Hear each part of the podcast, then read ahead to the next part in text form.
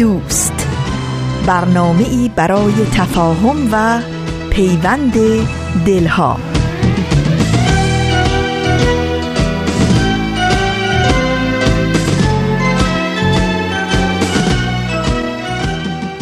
محبت نور است در هر خانه بتابد.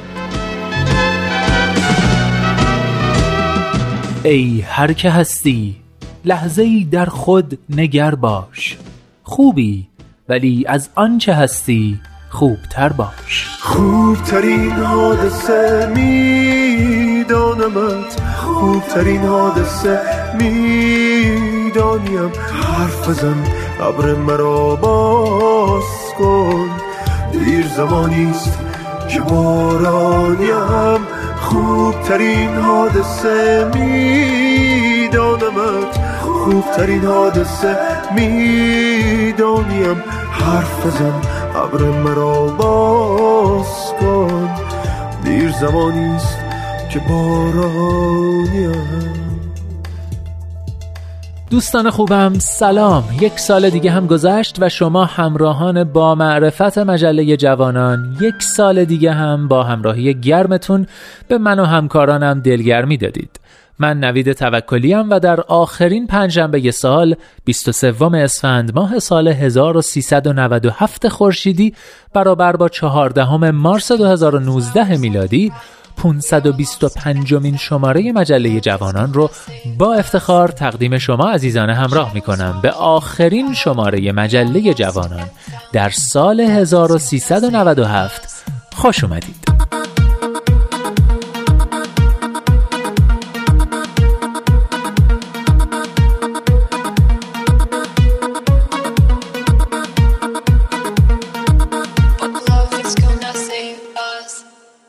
و اما در آخرین پنجشنبه سال 97 مثل همیشه مجله رو با نقطه سرخط شروع می کنیم که اتفاقا با حال هوای این روزها خیلی هم بی ربط نیست. سپس کودکان منادیان صلح و دمی با تاریخ یکی بعد از دیگری پخش میشن و سرانجام با آخرین برگ مجله جوانان رو به پایان میرسونیم. می‌دونم که جایی نمیرید و تا آخرین برگ همراه ما میمونید. دم شما گرم.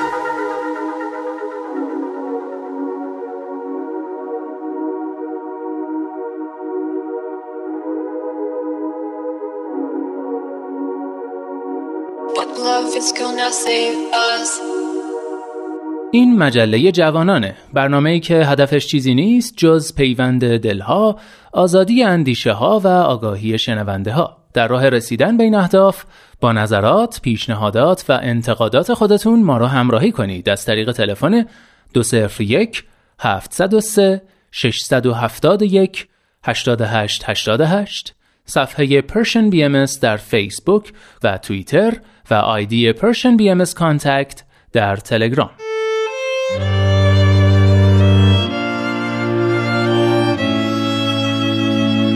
نقطه سرخط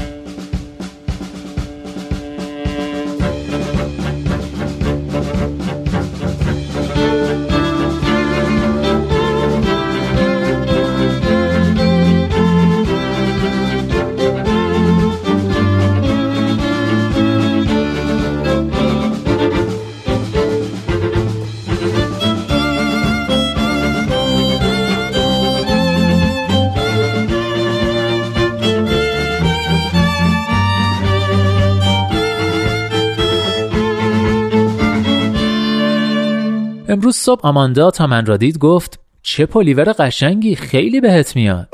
بعد هم کلش را فرو برد توی مانیتور و مشغول محاسبه سایز میلگردهای ستونهای بتونی پل شد. همین دو جمله ساده هزار ژول انرژی برایم تولید کرد.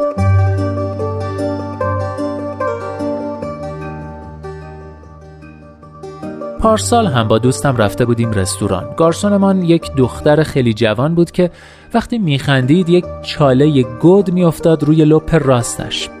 غذا را که آورد رفیقم بهش گفت چال گونت خیلی جذابه. بعد هم با سر رفت توی کاسه سوپ قارچ و مشغول خوردن شد. گارسون هم دو برابر لبخند زد برایمان و چال گونه راستش به اندازه یک بند انگشت گود شد. معلوم بود که همین یک جمله ساده کار خودش را کرده و روز گارسون را قشنگ کرده است. خود من هم چند سال پیش رفته بودم توی یکی از دهات شمال ایالتمان توی راه برگشت دم یک کافه نگه داشتم تا چای بگیرم. کافه دارش زن پیر و چروکی بود که موهایش را آبی کرده بود. به نظرم خیلی قشنگ می آمدند همین را بهش گفتم. آنقدر خوشحال شد که آمد این طرف دخل و بغلم کرد. حالا بماند که چایش مزه پشکل خشک می‌داد.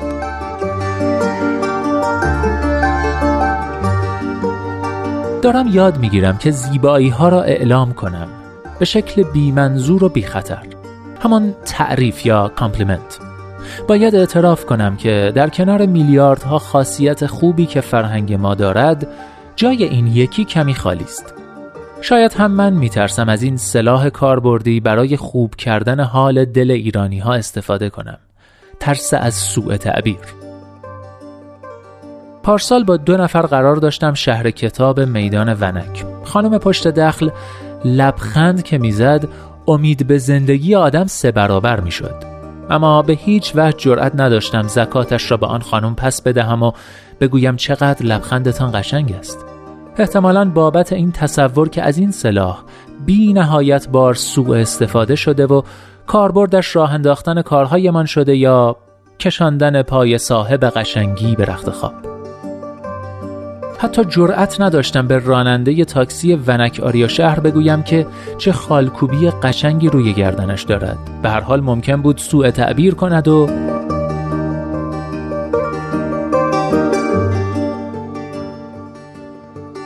اما خب تمرین لازم دارم. تعریف و compliment بی منظور و بی خطر خیلی لذت بخش است. چه اشکال دارد به نگهبان ساختمان بگویم که موهایش را چه قشنگ کوتاه کرده؟ یا مثلا به معموری که پای پاسپورت ها را مهر می‌زند بگویم چه سیبیلای حقی داری؟ یا به مهماندار هواپیما بگویم رنگ چشمهایت مثل آسمان ماه نوامبر است. بعد همراهم را بکشم و بروم. بی آنکه هیچ چیزی بخواهم. بی منظور و بی خطر چند لحظه آدمها را از کسافت دنیا فارغ می کنیم چی بهتر از این؟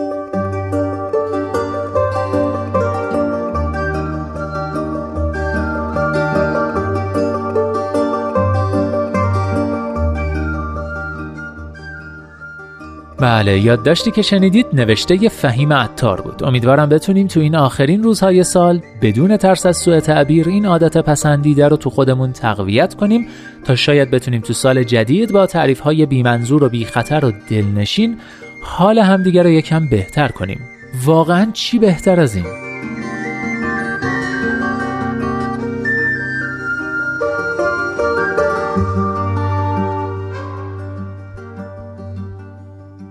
و اما این روزها واسه خیلی دوران خونه تکونیه. یعنی تقریبا مطمئنم خیلیاتون در حالی دارید نقطه سر خط این هفته رو گوش می‌دید که یا دارید یه جایی رو میسابید یا وسایل کمدی کابینتی اتاقی جایی رو ریختید بیرون و دارید به اصطلاح مرتب کاری می‌کنید. بهتون خدا قوت میگم و ازتون خواهش می‌کنم تو این پروسه سخت و سنگین خونه تکونی یکم مراقب سلامتیتونم باشید.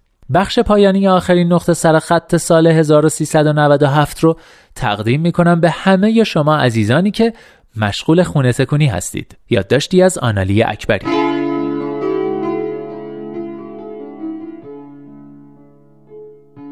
شما را نمی‌دانم اما من طرفدار خانه تکانیم نه از له و مسطح شدن زیر سنگینی تشک دو نفره. هنگام به خورتوم جارو برقی فرستادن خاک و گرد و غبار متراکم زیر تخت خواب یا خفه شدن در اثر استنشاق پاک کننده های سطوح و سینک و گاز و کاسه توالت فرنگی حرف نمی‌زنم. راستش نه علاقه قلبی به گرفتن خاک خوردریس ها دارم و نه از زانو زدن و سابیدن ژاپنیوار زمین آشپزخانه خوشم میآید و نه حتی از پاییدن خانه تکاننده استخدامی لذت می‌برم. چیزی که از خانه تکانی دوست دارم نتیجه است. شیشه های شفاف و پرده های اتو کشیده و زمین براق و مبل های تمیز و کابینت های بیلک و کمات های مرتب و کیسه های پر شده از وسایل غیر ضروری برای بخشیدن به دیگران.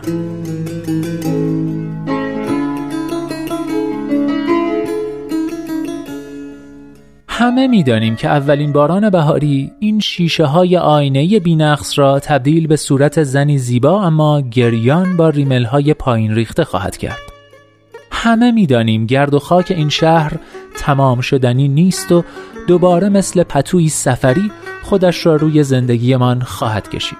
همه می‌دانیم که کاناپه ها دوباره لک خواهند شد و سینک ظرفشویی دوباره کدر خواهد شد و ته فنجانهای چای دوباره رنگ خواهد گرفت و وان حمام برقش را از دست خواهد داد و موها دوباره روی زمین سقوط خواهند کرد و تکه های خوراکی به زمین خواهند چسبید و کمدها به هم ریخته خواهند شد و کشوها علیه این نظم و ترتیب اقراقامیز قیام خواهند کرد. همه می‌دانیم که این پاکیزگی رویایی همیشگی نیست اما هر سال انجامش می‌دهیم. و شکوه مراسم خانه تکانی به همین است به همین که می‌دانیم عمر این جادوی نفسگیر چقدر کوتاه است اما بیخیالش نمی‌شویم و فراموشش نمی کنیم. انگار همه باور کرده ایم که اگر خانمان تکانده نشود از کسیفی ها از سیاهی ها و تیرگی ها سال جدید به زندگیمان نخواهد آمد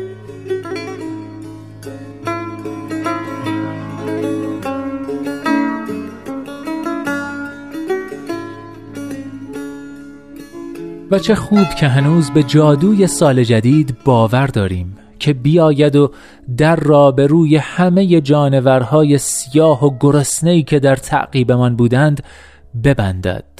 چه خوب که هنوز باور داریم با سال جدید همه چیز از اول شروع می شود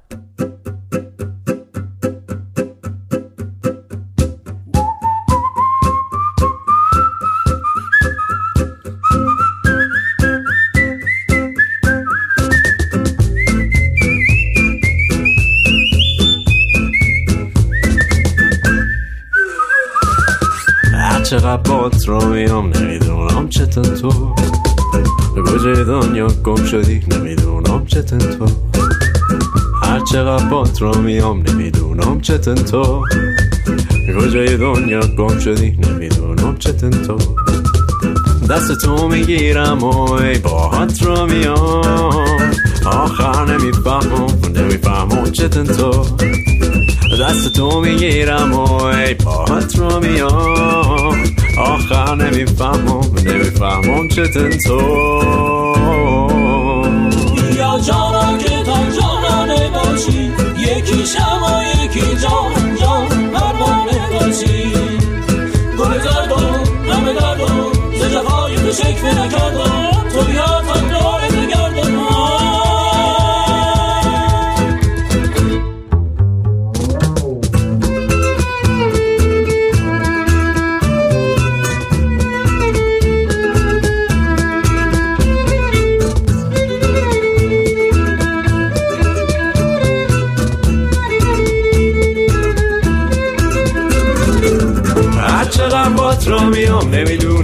نمی‌دونم چه تو؟ به کجای دنیا گم شدی؟ نمی‌دونم چه تو. هر چقدر را میام نمی‌دونم چه تو. کجای دنیا گم شدی؟ نمی‌دونم چه تو. دست تو می‌گیرم و ای بات را میام آخر نمی‌فهمم نمی‌فهمم چه تو. دست تو می‌گیرم و ای بات را میام آخر نمی‌فهمم نمی‌فهمم چه تو.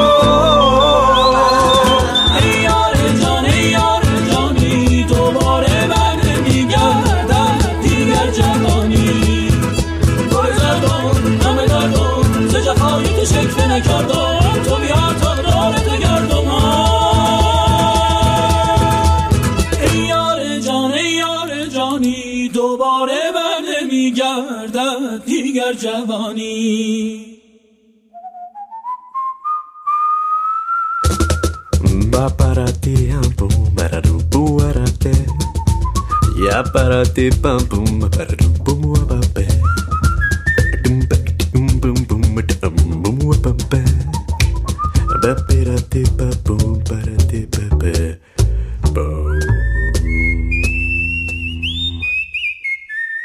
اینجا ایستگاه مهر و دوستی است رادیو پیام دوست. چتنتو رو شنیدید کاری از گروه تلنگر با صدای بارباد بکان و محمد حاجی خانی و ترانه ای از آرش زرابی ها و البته یک ترانه مشهور فولکلور. امیدوارم خوشتون اومده باشه. و اما کودکان منادیان صلح عنوان بخش بعدیه. با هم گوش می‌کنیم. کودکان منادیان صلح.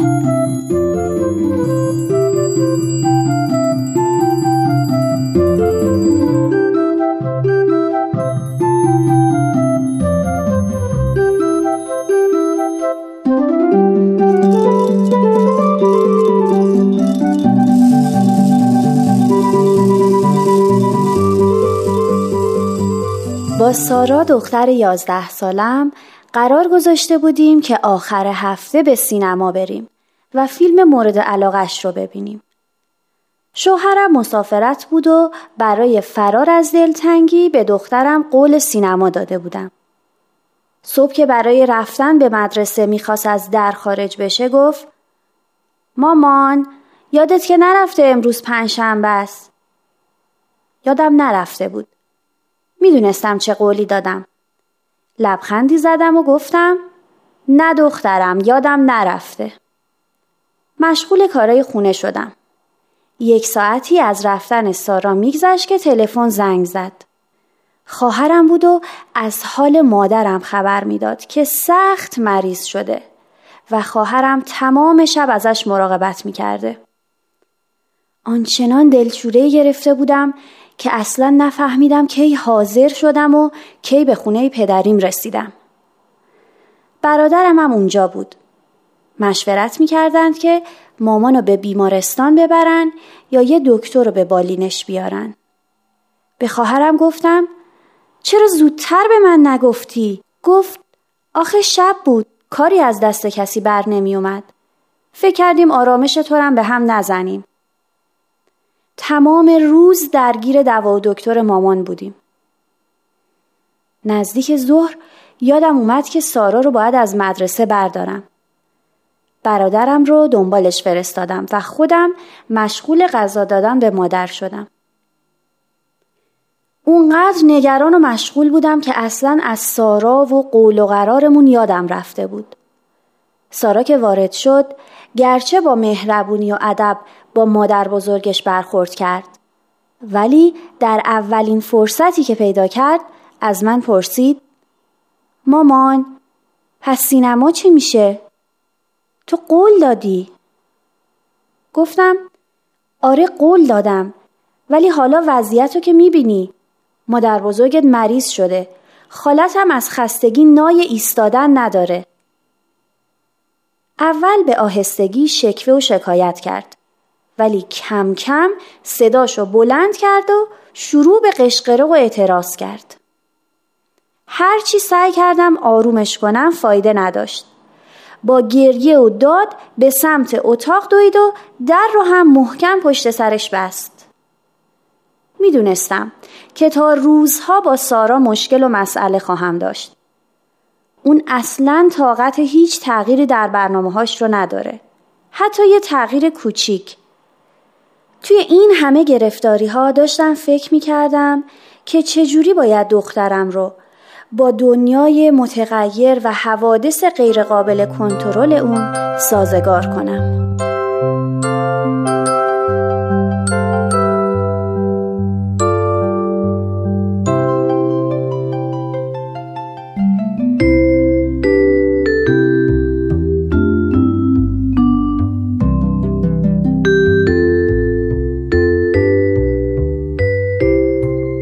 انعطاف پذیری آمادگی پاسخگویی به نیاز و ضرورت تغییر هست.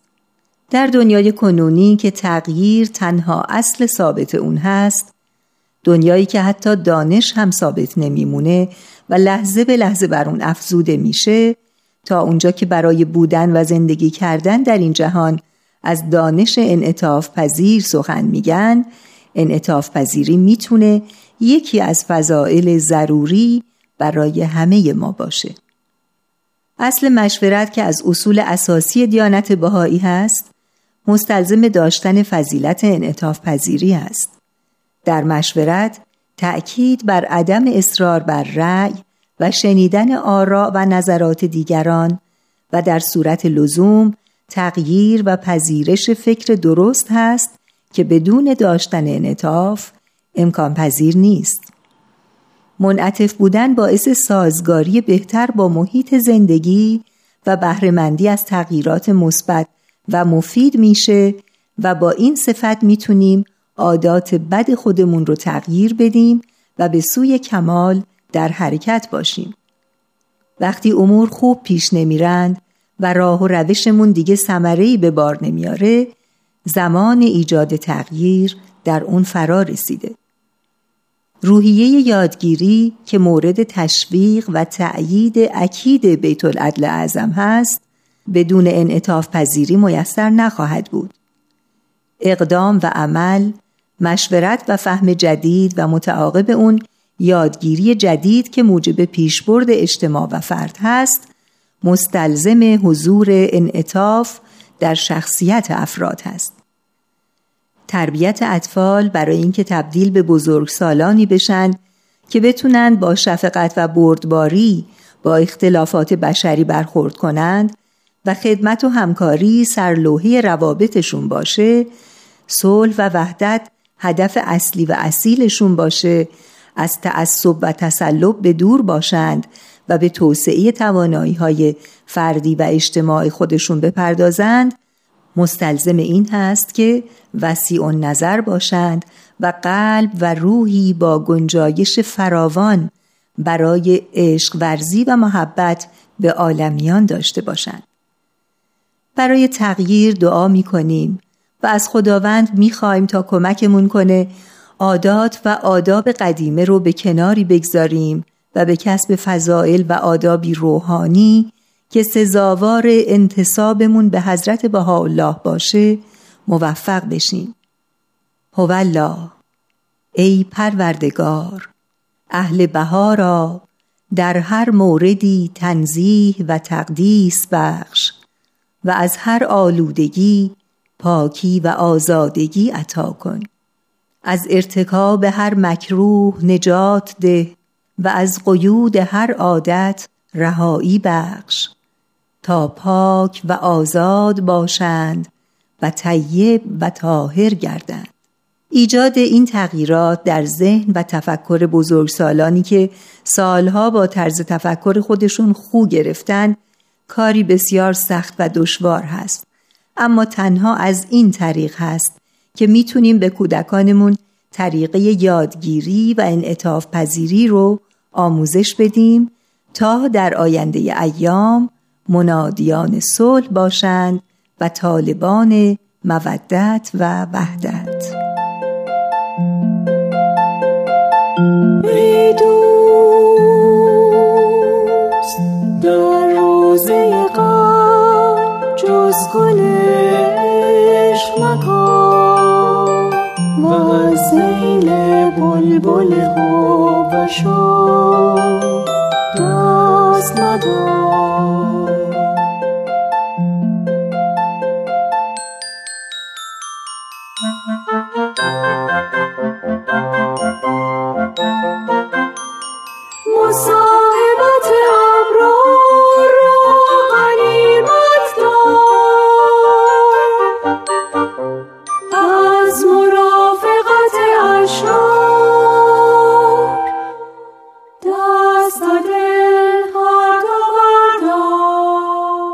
تهیه شده در Persian BMS دوستان عزیز خوشحالم که بهتون اطلاع بدم که اپلیکیشن جدید Persian BM برای همه شما عزیزان هر نوع گوشی که دارید در دسترسه. فقط کافیه که اسم این رسانه رو توی Google Play Store یا Apple Store بستگی به گوشی که دارید search کنید برنامه رو پیدا کنید و روی گوشیتون نصب کنید. از طریق این برنامه می‌تونید به همه برنامه ها 24 ساعت دسترسی داشته باشید اونا رو حتی دانلود کنید و هر زمانی که دوست داشتید اونا رو گوش بدید. فقط اینکه اگه آیفون دارید کاربران iOS همون اپلیکیشن قبلی رادیو پیام دوست رو که نصب کرده بودید همون به صورت خود به خود upgrade میشه به صورت خودکار upgrade میشه. ولی اگر اندروید دارید باید اپ قبلی رو کلا uninstall کنید و اپ جدید رو به اسم Persian M نصب کنید. خیلی ممنون و امیدوارم که از اپلیکیشن جدید ما راضی باشید.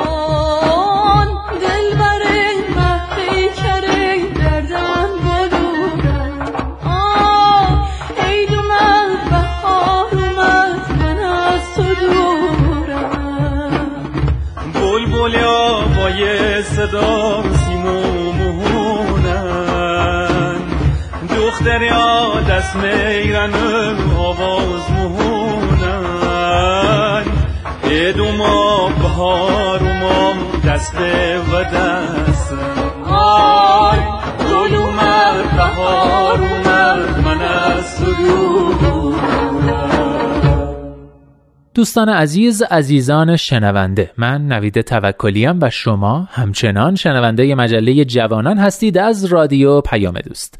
امیدوارم تا اینجا از بخش های مختلف مجله راضی بوده باشید و بخش بعدی رو هم همراهی کنید. دمی با تاریخ. برنامه ای که با همکاری دوست و همکار خوبم سپید خانم ایزدی براتون تهیهش کردیم و اجرای فصل زمستانش رو هم الهام سلوکی و رامان شکیب بر عهده داشتن. ازتون دعوت می‌کنم آخرین قسمت فصل زمستان دمی با تاریخ رو با اجرای الهام و رامان بشنوید. دمی با تاریخ گاه شمار بهایی.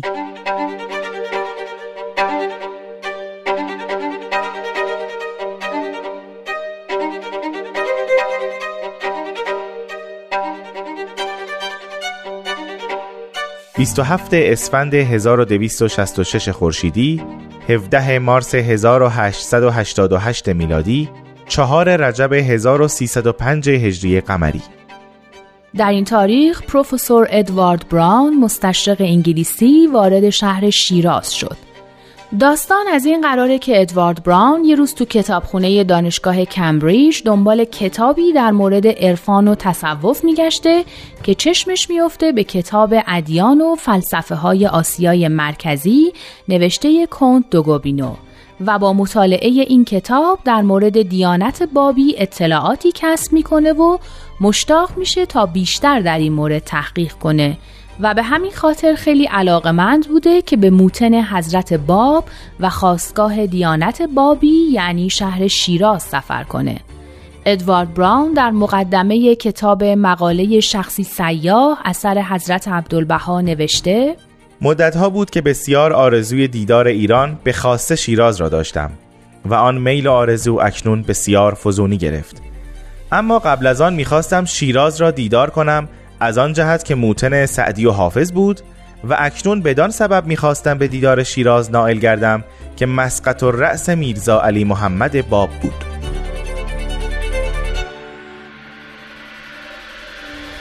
و بالاخره وقتی ادوارد براون در 17 مارس 1888 میلادی به شیراز رسید به خونه دوست قدیمیش موقر و دوله که قبلا در لندن تحصیل می‌کرد رفت تا مطالعه و تحقیقات خودش رو در مورد ادیان بابی و بهایی شروع کنه.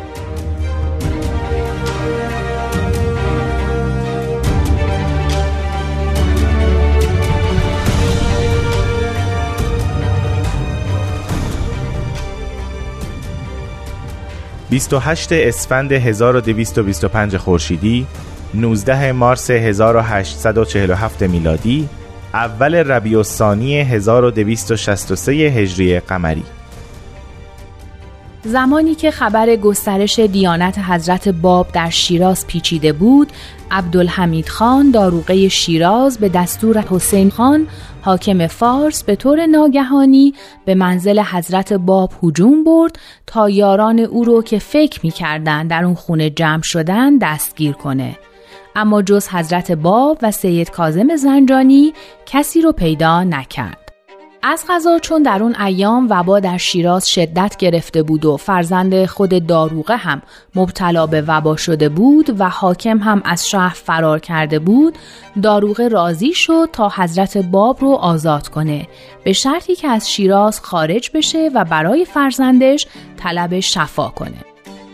حضرت باب هم به اصفهان رفتن و مدتی رو هم در اونجا بودن اما چون بعضی مقامات دولتی با ایشون مخالف بودن اسباب اسارت و تبعیدشون رو فراهم کردند. عامل اصلی هم گرگین خان بود بعد از درگذشت منوچرخان معتمد و که حاکم اصفهان بود و به حضرت باب ارادت بسیاری داشت و به اون حضرت پناه داده بود گرگین خان از وجود حضرت باب در اصفهان خبردار شد و مراتب رو به محمد شاه گزارش داد تا شاید این خوشخدمتی باعث بشه به مقام حکمرانی اصفهان برسه. اما محمد شاه بلافاصله فهمید که منظور منوچرخان این بوده که حضرت باب با شاه ملاقات کنه و برای همین دستور داد که اون حضرت رو به صورت محرمانه با عده از سواران نصیری به ریاست محمد بیک چاپارچی با نهایت احترام به تهران بفرستند.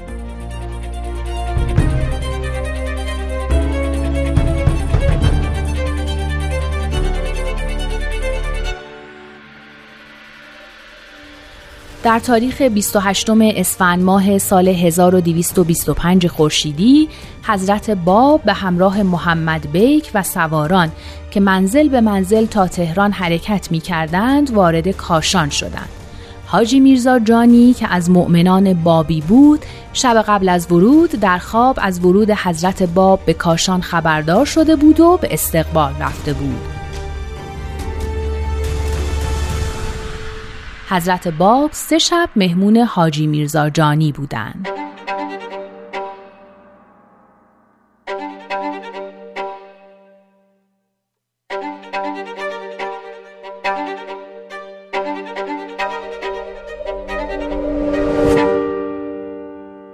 هشت اسفند 1227 خورشیدی 19 مارس 1849 میلادی 24 ربیع الثانی 1265 هجری قمری.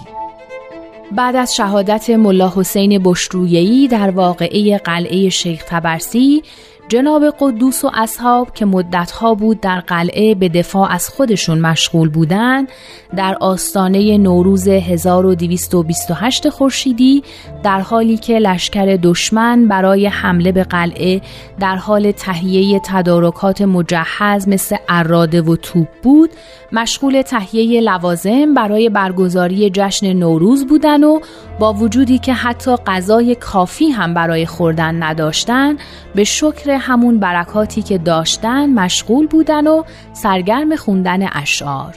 روز 28 اسفند 1227 خورشیدی جناب قدوس ورقه نوشتن و برای اصحاب خونده شد.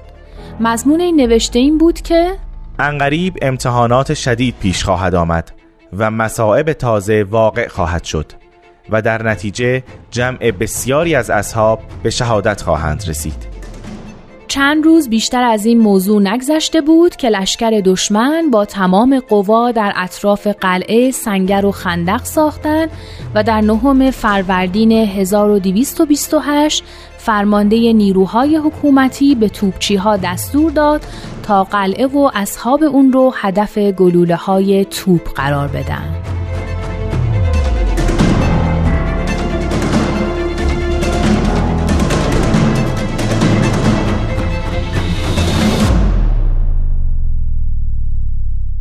29 اسفند 1234 خورشیدی 19 مارس 1856 میلادی 12 رجب 1272 هجری قمری.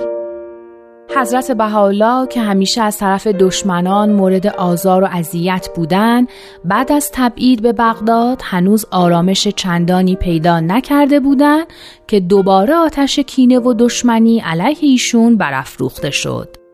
اما این بار این فشار و آزار نه از طرف حکومت بلکه از طرف برادر ناتنی ایشون یعنی میرزا یحیی بود که با اقدامات نابجاش باعث تفرقه و اختلاف بین اقوام شده بود. حضرت بهاءالله که مدتها بود از این حسادت و کینه خیلی ناراحت بودند دائما زمزمه های جدایی رو مطرح می کردن. اما کسی منظورشون رو درک نمی کرد. تا اینکه بالاخره در 21 فروردین 1233 خورشیدی برای فرونشوندن آتش فتنه و تفرقه بغداد رو بدون اطلاع احدی حتی اعضای خانوادهشون با یک همراه مسلمان به نام ابوالقاسم همدانی ترک کردند و به کوههای سلیمانی پناه بردند.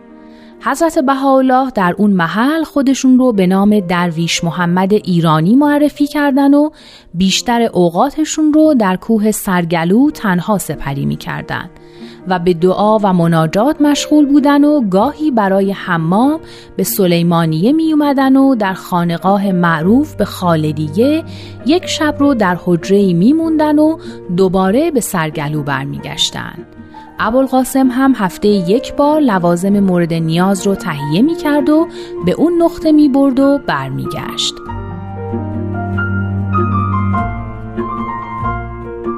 حضرت بهاءالله بالاخره بعد از گذشت نزدیک به دو سال در تاریخ 29 اسفند ماه سال 1234 خورشیدی از کوههای سلیمانیه به بغداد برگشتند. ایشون درباره این هجرت در کتاب ایقان میفرمایند قسم به خدا که این مهاجرتم را خیال مراجعت نبود و مسافرتم را امید مواصلت نه. و مقصود جز این نبود که محل اختلاف احباب نشوم و مستر انقلاب اصحاب نگردم و سبب زر احدی و علت حزن قلبی نگردم. در مدتی که حضرت بهاءالله در کوههای سلیمانیه بودند افسردگی و سستی بین بابیان شایع شده بود چون مرجعی نداشتند که به اون رجوع کنن و ابهامات خودشون رو در مورد مسائل دینی رفع کنند. بازگشت حضرت بهاءالله از کوههای سلیمانیه روح جدیدی به کالبد اونها دمید و مردم از هر طبقه برای تحقیق در مورد آین بابی به دیدار حضرت بهاءالله می‌رفتن و آوازه دیانت بابی که تو این دو سال در اذهان مردم کمرنگ شده بود دوباره از هر طرف بلند شد.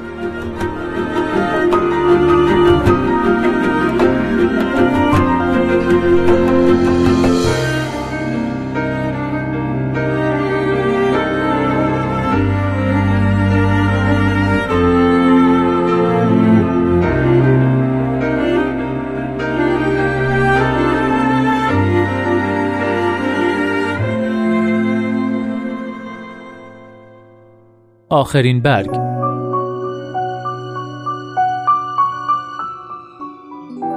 عاشقانه زیبا و دلنشین سروده فریبا شادلو.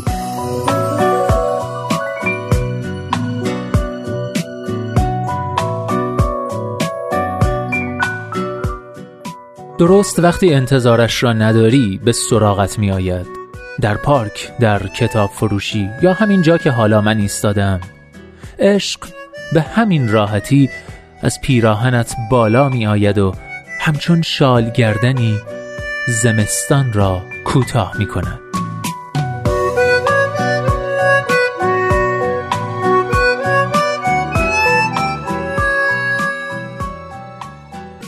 هر جا هستید دلهاتون شاد اندیشتون آزاد و آگاهی و بیداری نصیبتون باد. من نوید توکلی هستم و امیدوارم که نور امید در دلهاتون هیچگاه خاموشی نگیره. به قول شاعر گرچه شب تاریک است دل قوی دار سحر نزدیک است.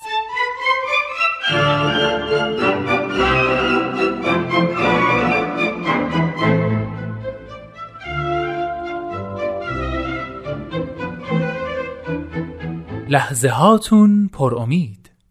ای دوست در روزه قلب جز گل عشق مکن.